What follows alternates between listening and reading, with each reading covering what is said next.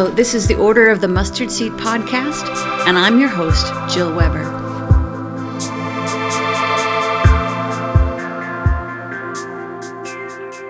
Well, welcome everybody. Um, my name is Jill Weber. You know me from the Order of the Mustard Seed, and I'm here with my friend, Sister Sally from Mucknell Abbey. Welcome, Sally. Thank you, Jill. It's uh, I got to know Sally a little bit. Um, oh, I think it was Anglican religious communities events. That's so, right. So we would get together when when sort of traditional religious communities and young upstart religious communities like ours would get together and uh, um, and yeah, just worship and pray together and learn from each other and and I just so enjoyed getting to know Sister Sally and and she she paid us the honor of coming to visit us down at Waverley Abbey a little while back. She bought fudge. Everybody was talking about Sister Sally's fudge. Yes. and uh, and we we plied her with all kinds of questions. You know, those of us who are exploring elements of, of monastic spirituality have so much to learn from those who are living in the tradition. And, and so, Sister Sally, tell us a little bit about yourself and your context, sort of what you're up to and why. Okay. Well, thanks very much for this opportunity to have this uh, talk with you, Jill. It's uh, it's a wonderful opportunity. And what I'd like to add to the ARC uh, conversations that we had, don't forget the laughter and fun. Oh, and the rock choir, the rock choir. Us all dancing together. That was so fun. Absolutely. The rock choir. Yes. It was uh, great fun as well, uh, as long with the serious and the silent parts.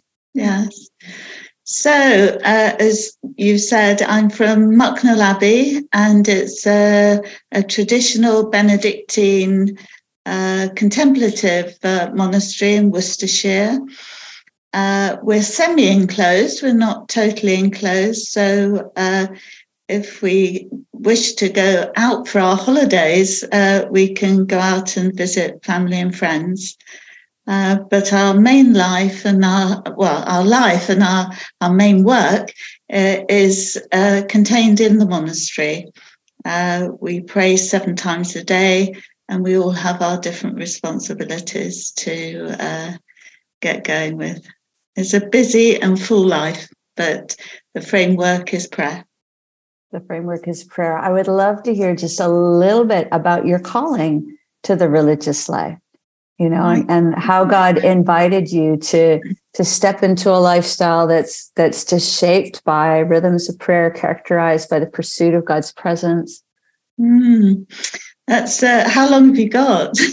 I'll condense it. Um, well, um, the first part of my life, I, I, was called to be a wife and a mother, and uh, that very much was my vocation.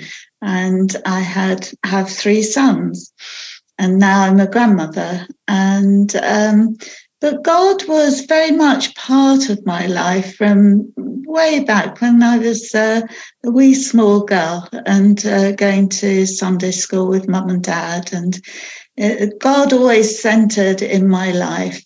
But there came a point after my second child, actually, when I was questioned about my faith, and nobody actually questioned me up until then. And I had to really think about um, why I wanted my baby baptized, why it was so important. And that really springboarded me into a deeper relationship with God. And at the point of baptism with my son, I, I think it's fair to say that was the point I thought, I'm going to have to make these vows just quietly to myself if I'm wanting to offer my baby to be baptism to be baptized. I need to make those promises, reaffirm those promises for myself. So that was the moment I, t- I took the vows that my parents had made on my behalf seriously. It prompted me to ask for confirmation. I, I was gobbling down uh, God and the gospel and Christian books as if I uh, there was no tomorrow and getting spiritual indigestion. I, I was just on fire, on fire with God. Couldn't get enough of it. but then the honeymoon period ended and uh, I settled down into uh, a wonderful beginning of relationship with God.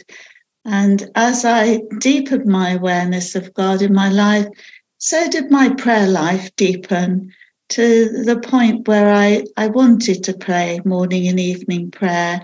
I wanted to live my whole being, my whole life in prayer, not just on a Sunday morning uh, or at uh, holy huddles in Bible studies, but the whole of my life, um, 24 7.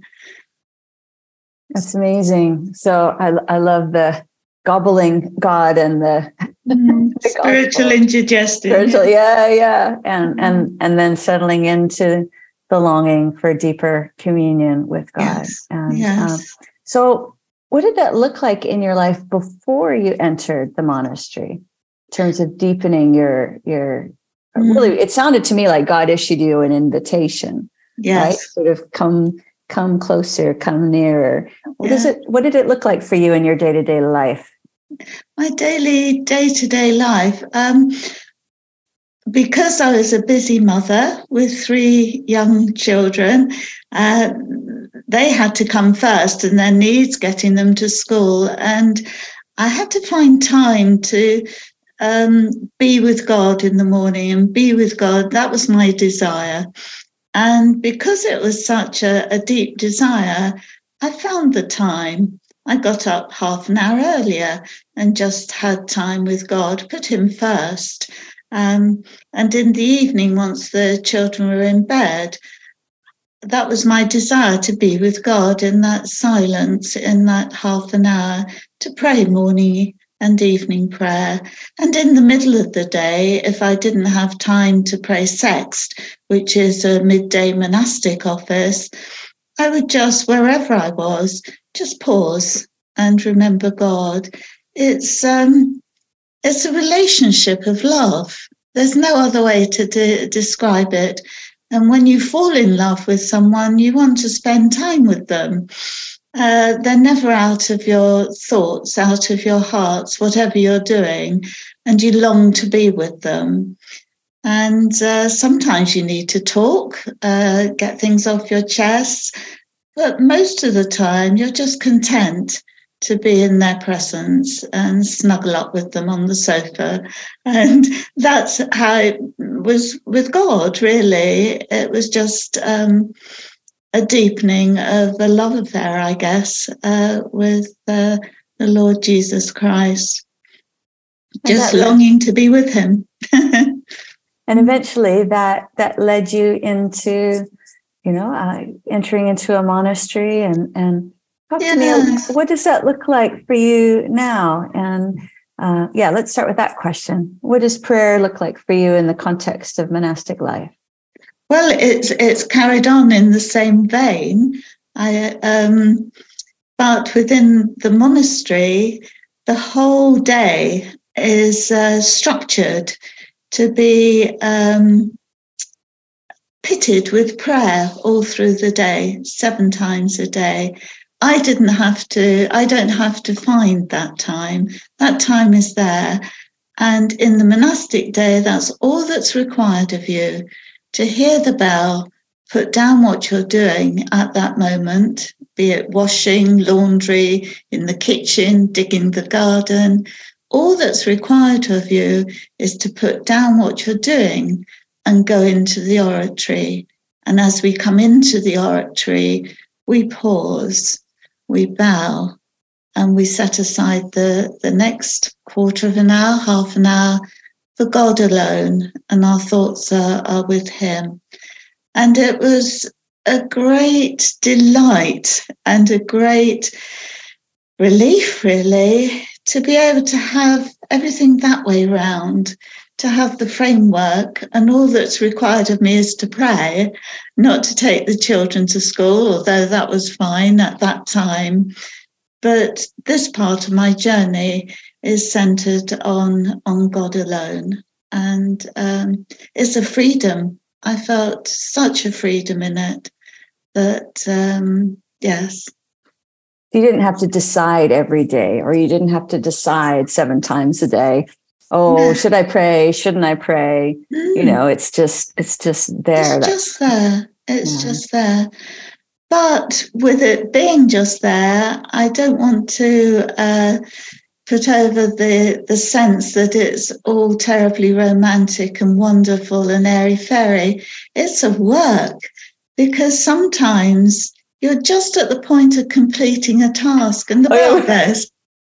We were talking about this when you visited, wasn't it? Exactly. So, yeah. Yeah, and the bell goes, and you think, oh, and then you think, oh, I shouldn't have thought I should think, yes, Lord, but it's a work. It's a work. And uh, sometimes it goes well and sometimes uh, it doesn't.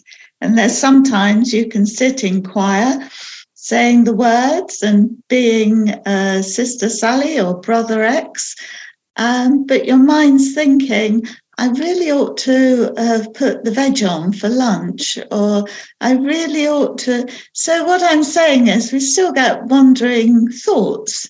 Uh, uh, we still have to keep drawing ourselves back to God. We haven't got it all uh, uh neatly zipped up in a bag. I think I remember a story of of a, a monastic speaking to Thomas Keating and you know talking about oh you know what I've been I try and sit down for 20 minutes of quiet prayer, and I find that I have to draw my attention back to Jesus, you know, a 100 mm-hmm. times, and they were feeling Absolutely. all tear about it. And Thomas' response was, "You drew your attention back to Jesus a hundred times, right?" And just uh, you know, that's the invitation, right? To just yeah. draw ourselves back to yes. that living under His loving gaze and looking back up at Him. Yeah, uh, and sometimes that is it occupies the whole of your prayer time.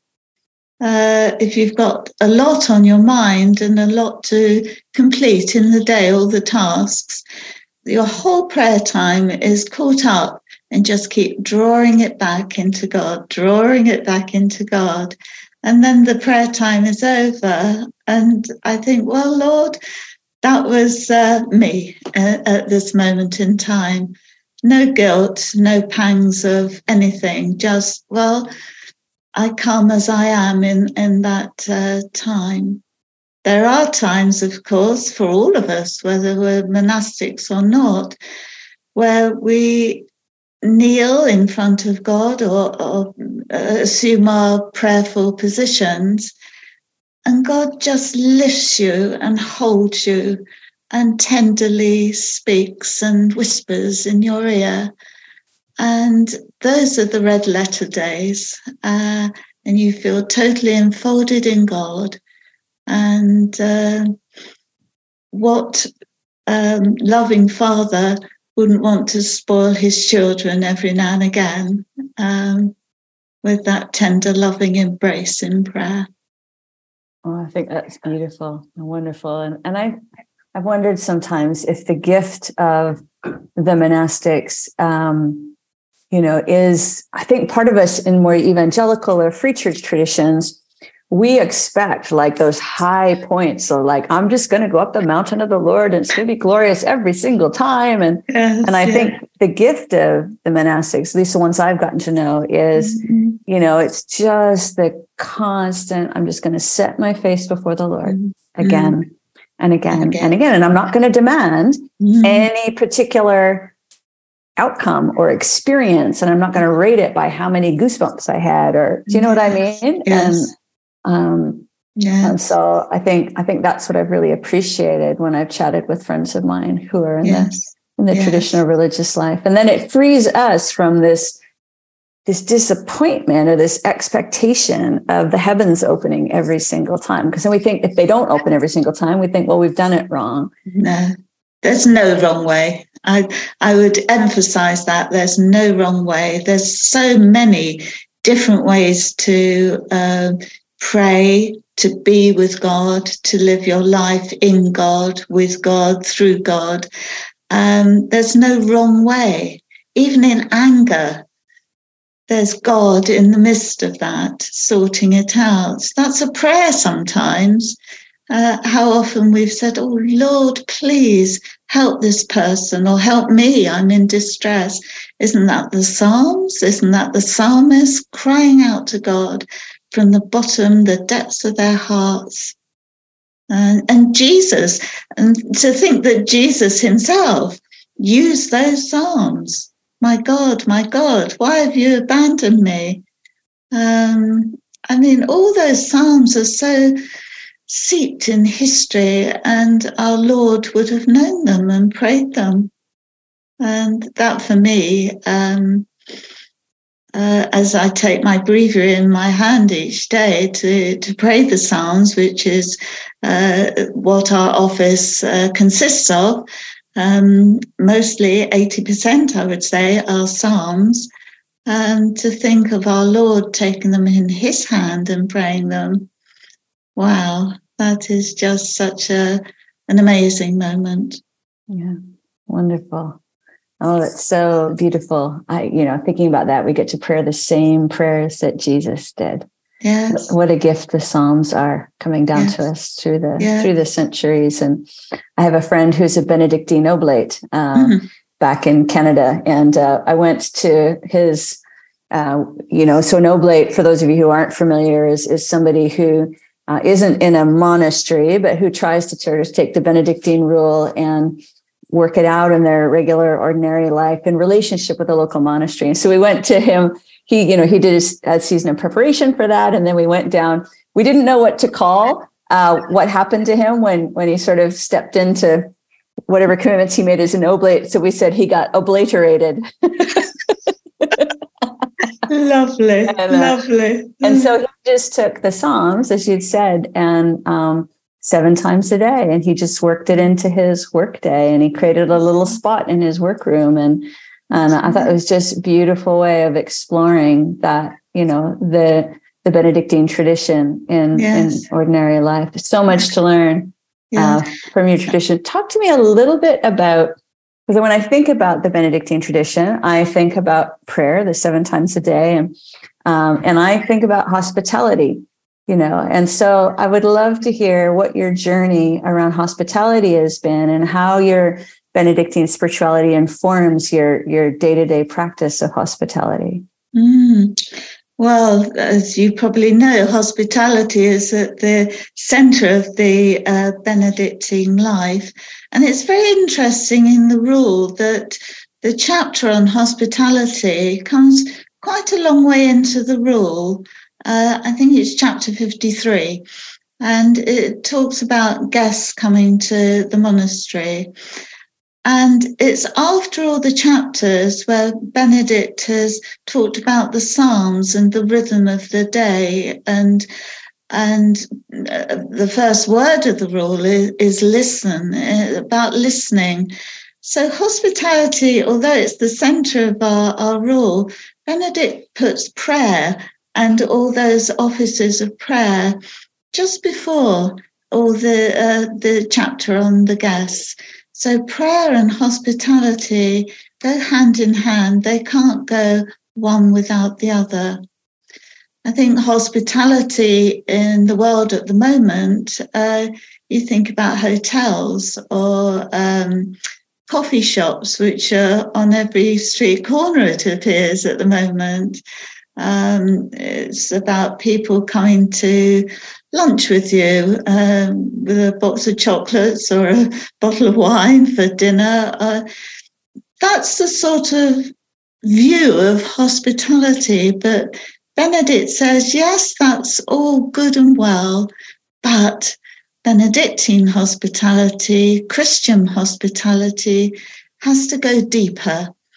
And it's almost like a, a sacrament because it's an outward and visible sign you're welcoming somebody, but with that inward and spiritual grace that God gives you. So every time you welcome a guest at the monastery, there's this exchange, relational exchange of the Christ in you greeting the Christ in them without any uh, judgment, without any thoughts of their station in life. It's just two hearts greeting each other. And in the Benedictine rule, it's so important, this greeting of guests, that Benedict says we ought to make a full prostration at their feet.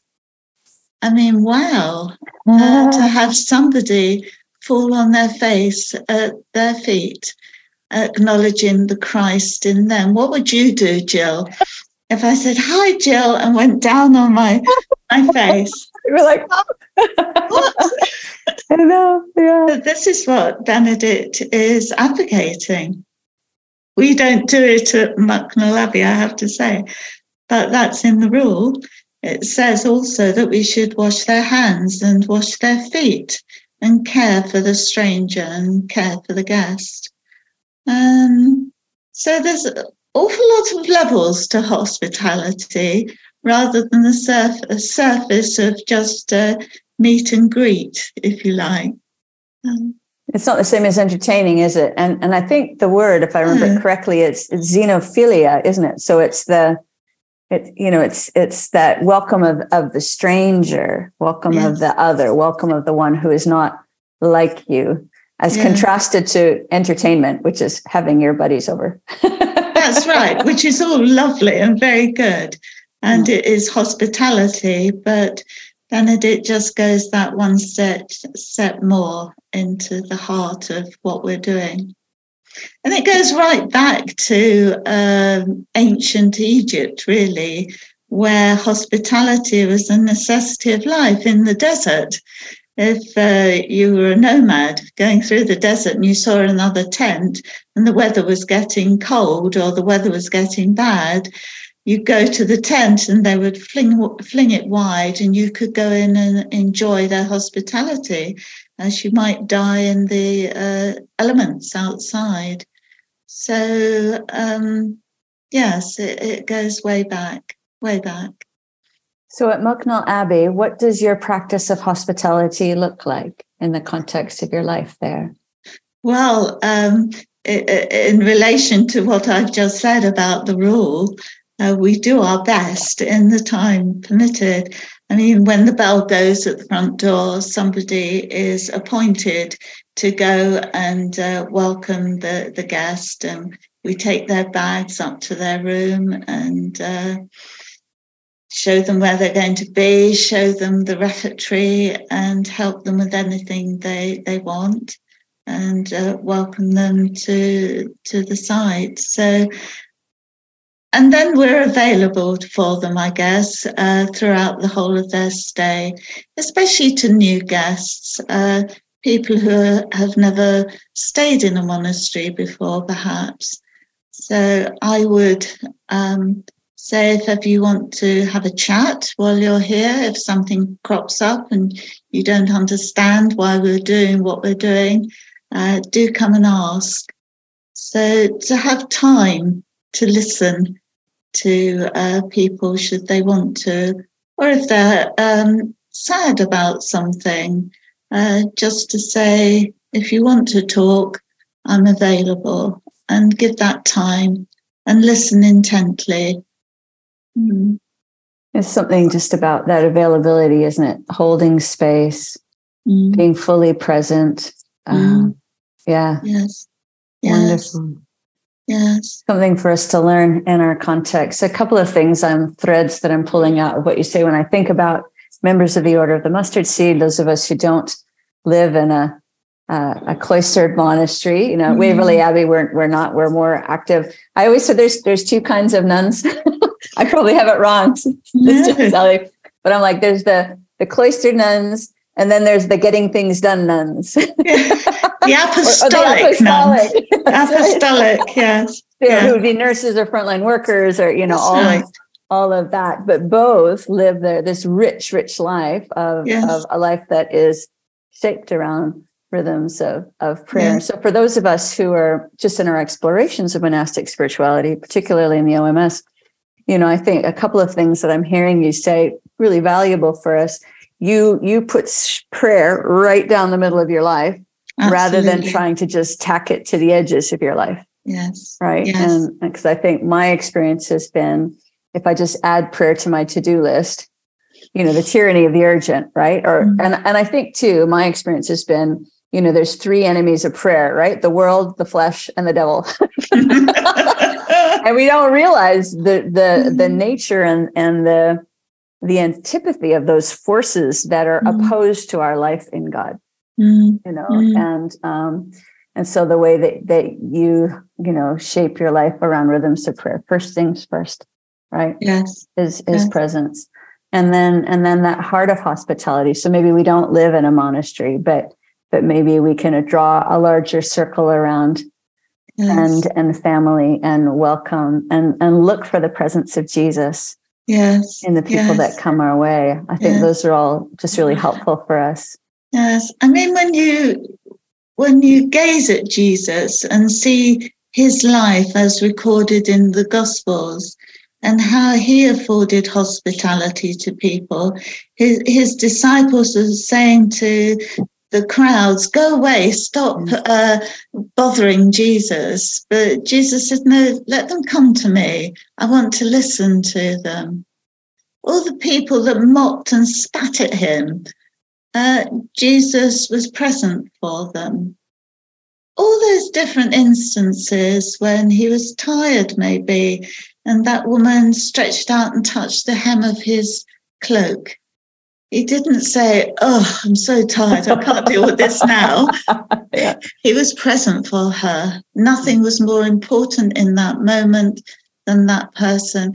And that's how it went right the way through the Gospels.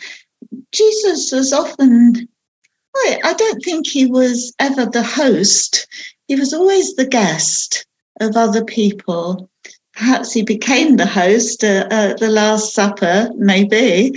And yet, I don't know. It's, it's something to ponder, isn't it? He was the guest of so many people and he had time for everybody. And that's the hospitality and generosity uh, of the heart uh, of God.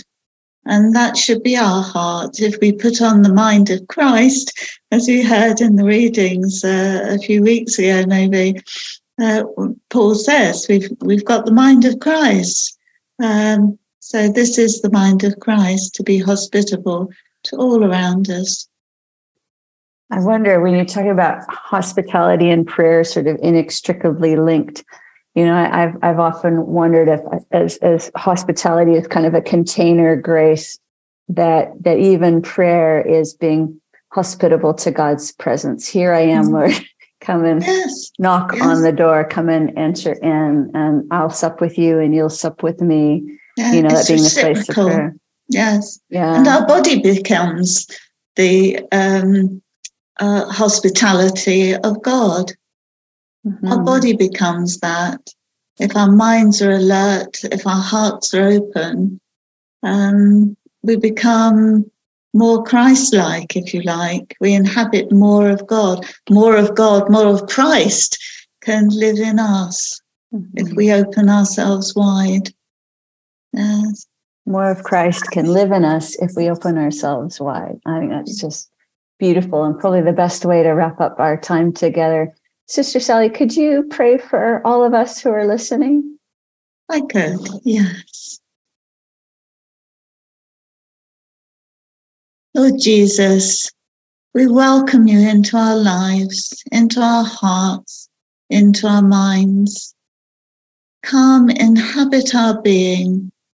Help us to open ourselves wide and be hospitable to all those promptings of the Spirit and be hospitable to you who wish to dwell deep within us.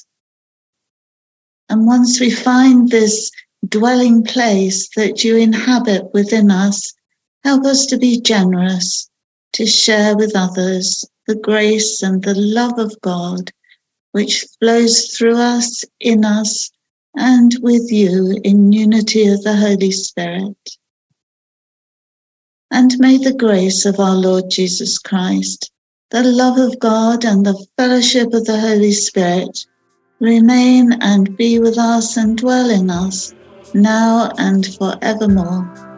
Amen.